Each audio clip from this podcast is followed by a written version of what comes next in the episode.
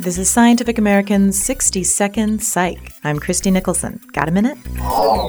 Say you're walking in the forest. Birds are chirping, sun is shining, and you come around the corner and bam, you're face to face with a grizzly. And you freeze.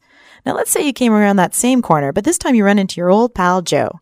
Both events are equally surprising, and our amygdala, the emotional part of the brain, is activated. But how does the amygdala process what makes us recoil from the bear but go to hug Joe? Well, researchers recently reported in the journal Neuron that there are two circuits at work. They measured the firing of nearly 300 cells in five monkeys, and the monkeys either received an unexpected sip of water, nice surprise, or a puff of air in their face, bad surprise. Scientists found that in the amygdala, there are a group of neurons that specifically react to surprise. And then there are different neurons that react to only good surprises or only bad surprises.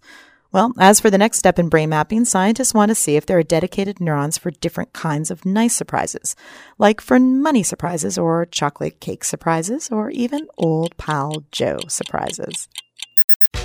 Thanks for the minute. For Scientific American's 60 Second Psych, I'm Christie Nicholson.